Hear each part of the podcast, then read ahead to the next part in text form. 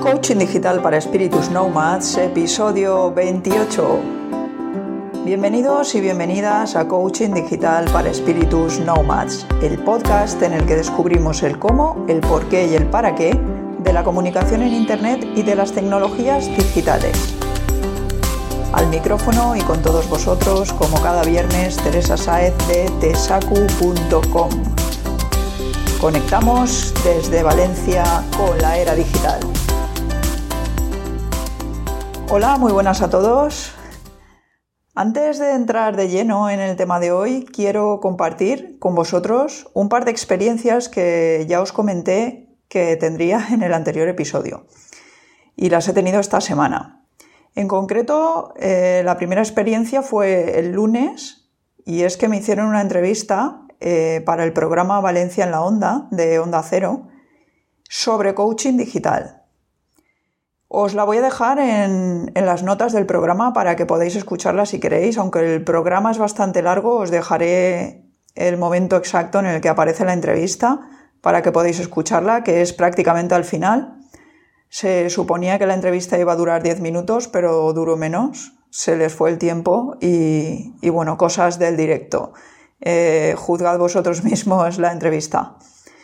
La segunda de las experiencias eh, fue que estuve como moderadora invitada en el Shatak 5. ¿Qué es esto? Pues bajo esa etiqueta de Twitter se realizan con una periodicidad semanal más o menos debates por y para la comunidad educativa. En esta ocasión estuvimos hablando de Nomads, marca personal digital y futuro del trabajo en relación con el ámbito educativo. Y fuimos trending topic, fue una pasada hubo mucha, mucha actividad, la verdad. Y ahora sí, vamos a ello. Eh, lo primero quiero también agradecer, antes de empezar con el tema de hoy de lleno, quiero agradecer las valoraciones que me habéis dejado en iTunes. En concreto, quiero agradecer a... Un segundo. Quiero agradecer a Ciudadano B, que nos deja la siguiente valoración. Muy buenos contenidos y muy, muy bien tratados por Tesaku. Los nomads no pueden parar de aprender y tener podcasts como este ayudan mucho a hacerlo. Pues muchas gracias a ti, Ciudadano B, por dejar esta reseña de 5 estrellas en iTunes, que ya sabéis que estas reseñas son súper importantes para dar visibilidad a cualquier podcast y bueno, pues más a uno tan humilde como este, ¿no? Eh, la segunda de las reseñas nos la deja Néstor GM, también de 5 estrellas, y dice así: Podcast para complementar su completo blog tesacu.com, donde los foráneos en temas digitales nos podemos poner al día de por dónde van los tiros en este mundo, además de sacar conclusiones prácticas. Pues gracias también a ti, Néstor, por dejar esta reseña también de 5 estrellas en iTunes. Y bueno, os animo a todos a seguir dejando estas reseñas. Siguiendo con el, con el tema, ahora sí entramos de lleno con el tema de hoy. Esta semana he cambiado de proveedor de servicios de fibra óptica y me ha parecido una buena idea dedicar el programa de hoy a explicar cómo configurar la seguridad de nuestro router para reducir el máximo posible el riesgo de que alguien acceda a él, con todos los peligros que ello conlleva. Se trata de un proceso que para mí es un ritual ineludible cada vez que hay un cambio de operador de por medio. Tanto si es para mí, ¿no? Como si es para mis amigos, siempre tengo esta manía y siempre les hago cambiarlo todo. Y bueno, pues suelo llevarlo a cabo, como os digo, de manera periódica, además de llevarlo a cabo cuando, cuando hay un cambio así de operador. Además, suelo revisarlo de manera periódica eh, pero la mayoría de la gente eh, no, lo realiza, no, no, realiza este proceso. Bien por ignorancia de que esto se puede hacer, bien porque son conocedores de esta posibilidad, pero creen que se trata de un proceso complicado, o porque simplemente no lo creen necesario. En cualquier caso, yo voy a tratar de convenceros hoy de que sí que es una cosa importante y más o menos daros unas pautas o una orientación de cómo podéis hacerlo. Así pues, eh, lo primero que quiero que entendáis es que el hecho de que alguien pueda acceder a nuestro router de manera desautorizada, o sea, sin nuestra autorización, conlleva unos peligros eh, que, que, no siempre conocemos o que no siempre creemos que nos pueden llegar a, a acechar a nosotros, ¿no? Cuando yo conecto el router directamente a mi equipo, es más difícil que haya un tipo de intromisión así, me refiero a conectarlo directamente mediante cable, porque entonces ya tendrían que acceder, pues, o físicamente a alguna parte de la instalación, o llegar a mí a través de otro sistema superior, con lo cual, si acceden a otro sistema superior, pues a lo mejor es que de mí ya pasan, ¿no? Bueno, en cualquier caso, eh, a lo que me refiero ahora es al wifi. El wifi que todos tenemos activado en casa para poder conectar nuestro iPad, para poder conectar nuestro móvil cuando estamos en casa o diferentes equipos a la vez. Esto lleva un peligro y el peligro es que la, señal wifi va por el aire, ¿no? Y entonces cualquiera que esté dentro de su alcance puede acceder a ella. Si nosotros no tenemos bien configurada la seguridad de nuestro router, pues es muy fácil acceder a ella. Y os lo digo porque lo sé, ¿vale? Y porque lo he probado. Entonces, lo primero que, que nos puede pasar, si nosotros no configuramos correctamente la seguridad de nuestro router, es que veamos reducido nuestro ancho de banda. De hecho, muchas veces a lo mejor habéis notado que de repente os va Internet muy lento pues si no tenéis bien asegurado el router, es muy fácil que alguien, os haya accedido a él y esté robando señal. Robando señal, pues puede ser desde lo más inocente, que puede ser bajarse películas o música, hasta algo más, más malo, ¿no? Más perverso, como puede ser algún tipo de ciberdelincuente que esté utilizando nuestro, nuestro router para hacer maldades. El segundo peligro al que nos exponemos es a que nos roben la información transmitida, que capten el tráfico que nosotros estamos enviando, como por ejemplo contraseñas, cuando accedemos a, nuestro correo, cuando accedemos a nuestras redes sociales, cuando accedemos a nuestro banco, cuando accedemos a un montón de sitios, ¿vale? Pueden acceder eh, a esta información que se halla por ahí eh, trasladándose de un lugar a otro. El tercer peligro es que pueden conectar directamente a nuestros dispositivos, lo cual les da acceso total a nuestros datos. No solo los que tenemos en el dispositivo, sino también todos los derivados de posibles conexiones que podamos hacer, aparte de que también pueden utilizar la identificación, lo que es la MAC de nuestro dispositivo, para realizar maldades que luego eh, nos van a recaer sobre nosotros, porque vamos a ser las personas identificadas eh, a la hora de perseguir ese delito que se ha podido cometer con, nuestra, con nuestro dispositivo. Es lo mismo que el DNI. Si te roban el DNI, no lo denuncias porque no te has dado cuenta que te lo han robado o por lo que sea, pero si alguien hace algo en tu nombre, pues bueno, es tu identificación y en principio ha sido tú quien lo ha hecho. O si te roban el coche y no lo denuncias, lo mismo, ¿no? Alguien puede cometer un delito con ese coche y si tú no lo has denunciado, tendrás a ver cómo demuestras que no has sido tú. En este caso es, sería igual, pero todavía es mucho más difícil de demostrar que no hemos sido nosotros, ¿vale?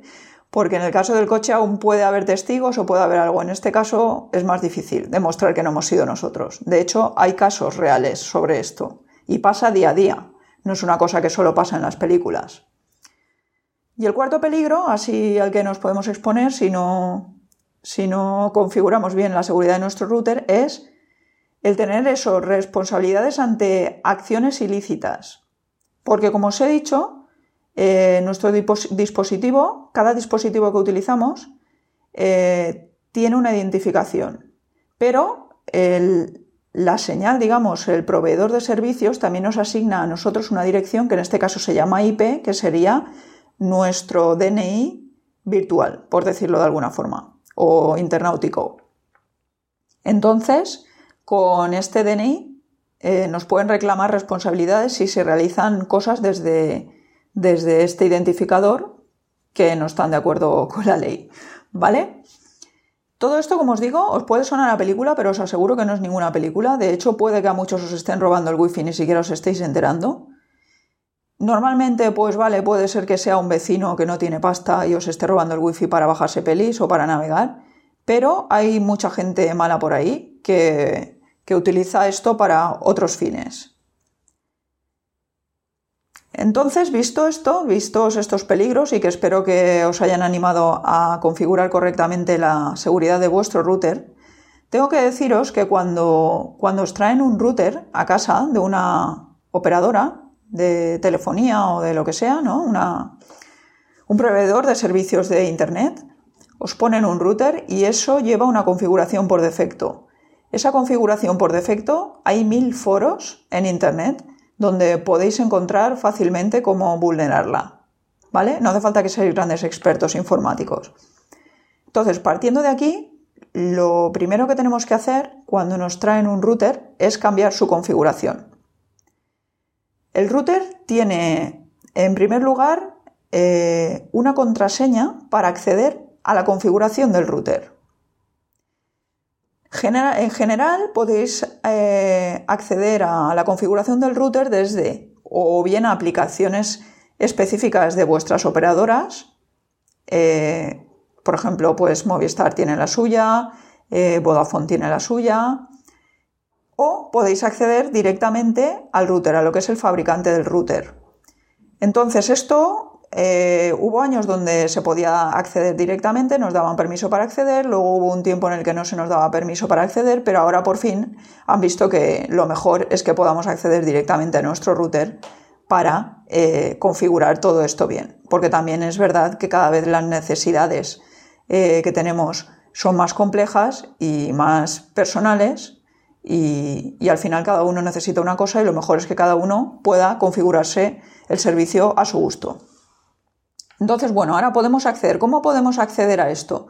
Para acceder a esto, eh, simplemente ponemos en la URL, en nuestro navegador, ponemos http 2.2 barras 192.168.1.1, damos a ir a esa dirección y entonces accedemos a una pantalla donde nos piden nuestra contraseña de acceso al router. Esta contraseña de acceso al router os la da, como os digo, vuestro proveedor de servicios, aunque es una contraseña que viene por defecto. Entonces, lo primero que tenemos que hacer es acceder con esa contraseña que nos han dado y una vez dentro, cambiar la contraseña de acceso al router, que es esta contraseña que hemos puesto. Eso sería lo primero. ¿Por qué? Porque la contraseña de acceso al router es la más importante. Si alguien accede a nuestro router va a poder configurar y desconfigurar todo lo que le dé la gana, ¿vale?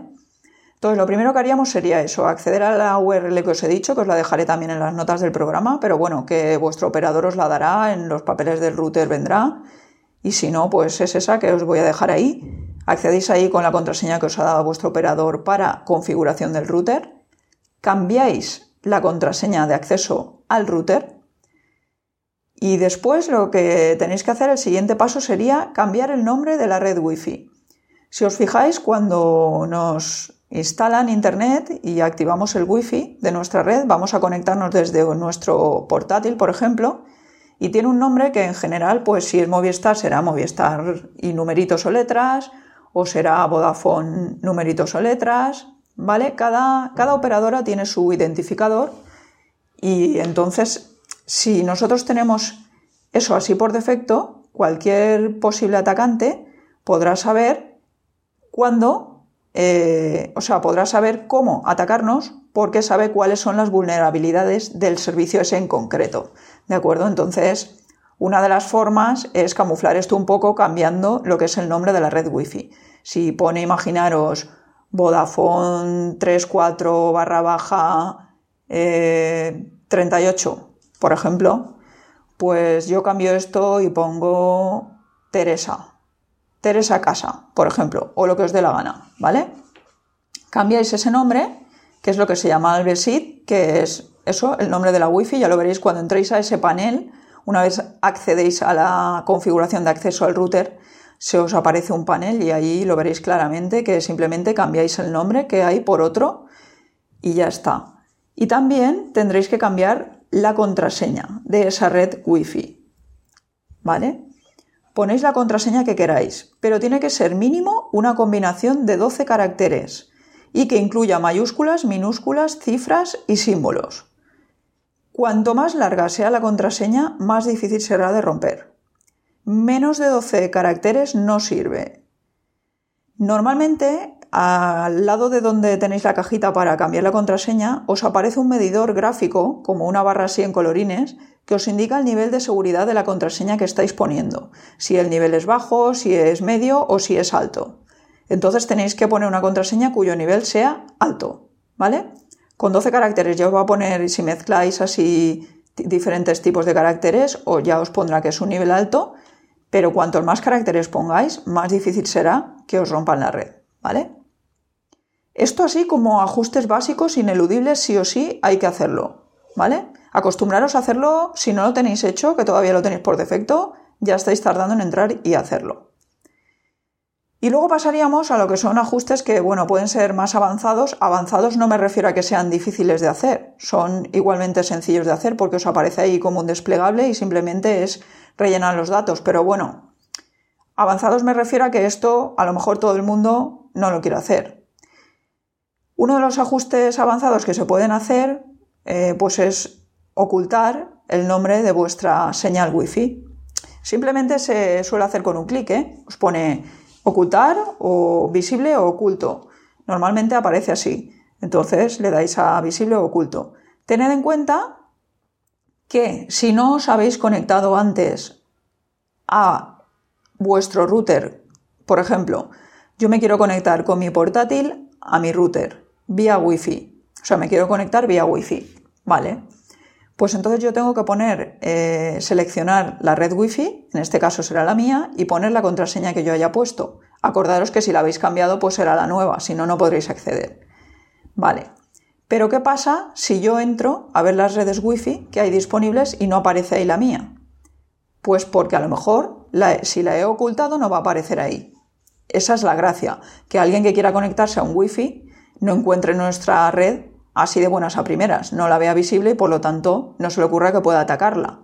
¿De acuerdo? Es una manera más de defendernos. Lo que tenéis que tener en cuenta es que si no os habéis conectado antes con vuestros dispositivos a esa red wifi con esa contraseña ya y todo, y la tenéis puesta como que se conecte el dispositivo automáticamente a esa red, pues si luego la ocultáis, vais a tener que vosotros añadir la red para poder eh, conectaros, ¿vale?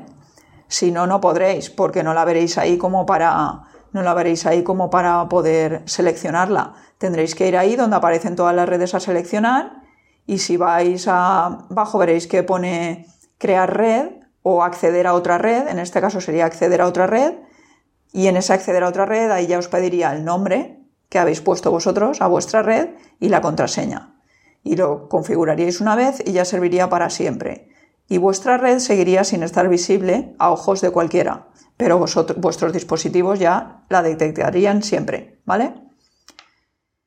Otro de los ajustes, así que os puede interesar, sería el conceder permiso de conexión solo a determinados dispositivos. Esto se hace por lo que se llama filtrado MAC. Filtrado MAC, el MAC, MAC es una una dirección que identifica cada uno de nuestros dispositivos, bien sea un móvil, una tablet, un ordenador, lo que sea. ¿Vale? Entonces, cada dispositivo tiene su DNI, por decirlo de alguna forma, su, su DNI para conectarse a Internet. Esa dirección podemos utilizarla para añadirla a las configuraciones de nuestro router y decir que solo se puedan conectar a nuestra red Wi-Fi esos dispositivos que nosotros ponemos ahí y podemos añadir todos los que tenemos. ¿De acuerdo? Eh, podemos añadir bastantes, o sea que tranquilos que no os vais a acabar los dispositivos. Eh, depende de cada operador, pues me imagino que será un número, pero bueno, que son bastantes. Entonces, eh, otra de las opciones, además de hacer esto, que esto, bueno, pues puede tener la incomodidad de si viene alguien y, se quiere conectar, pues que no se pueda conectar, aunque bueno, ahora os voy a decir otro ajuste que podéis hacer y que podéis utilizar para estos casos. Porque a todos nos ha pasado que llega a casa alguien y se quiere conectar al wifi, o traemos amigos y nos queremos, queremos que se conecte porque vamos a hacer algo, cualquier cosa. pero si esos amigos traen un virus o traen cualquier cosa, pueden a lo mejor pasárnosla a nosotros.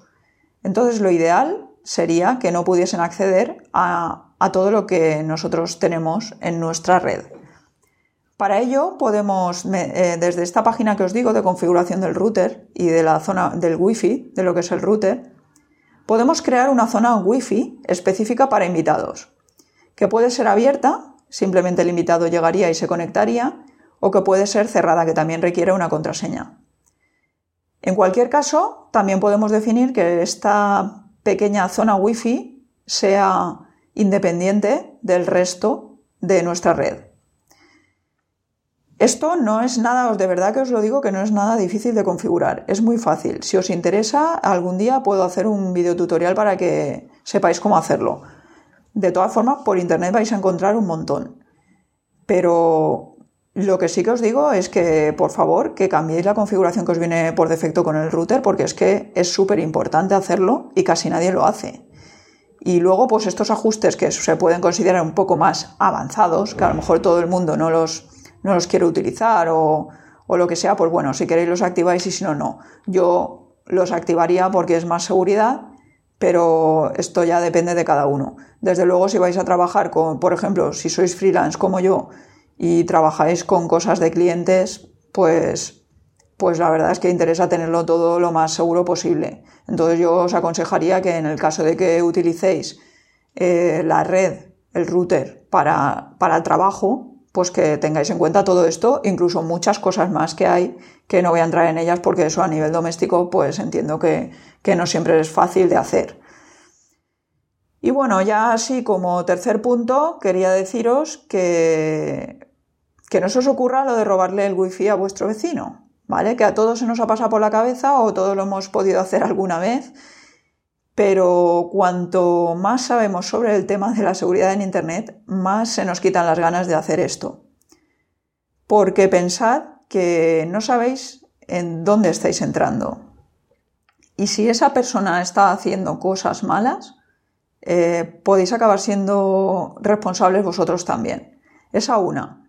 Y luego otra que a lo mejor os han puesto una red wifi abierta o, cerrada pero con poca seguridad para que piquéis, entréis y entonces comenzar a, robaros datos, comenzar a hacer maldades desde vuestros dispositivos, acceder a ellos. Y así como un caso un poco cachondo, os voy a dejar en los enlaces a dos artículos que escribió eh, nuestro hacker español Chema Alonso, eh, sobre esto precisamente, sobre unos vecinos que le robaron el wifi. Él tenía un wifi cerrado, con poca seguridad, mm, evidentemente lo había puesto así para que alguien picara y, y bueno, y pasó, y picó. Y veréis qué tipo de personas picaron y veréis lo que podía haber pasado si Chema, en vez de ser una buena persona, pues hubiese sido otro tipo de persona. Aviso así a navegantes. No existe ninguna red Wi-Fi ni ningún sistema informático completamente seguro e infranqueable. Pero si un ladrón tiene que elegir entre robarle la cartera a alguien que lleva el bolso abierto o a alguien que lleva el bolso cerrado, ¿qué creéis que elegirá? ¿Vale? Pues eso que elegirá es lo mismo que va a elegir si vosotros no tenéis el wifi asegurado. Esto ha sido todo por hoy. Muchísimas gracias por haber estado escuchando un programa más. Y ya sabéis, espero vuestras preguntas, sugerencias, ideas o propuestas en tesacu.com barra contacto y vuestras valoraciones en iTunes para que este podcast pueda llegar cada vez un poquito más lejos. Volveré con un nuevo episodio el próximo viernes a las 15.30 hora española. Hasta entonces, feliz fin de semana y no dejéis de digitalizaros. Venga, asegurad el router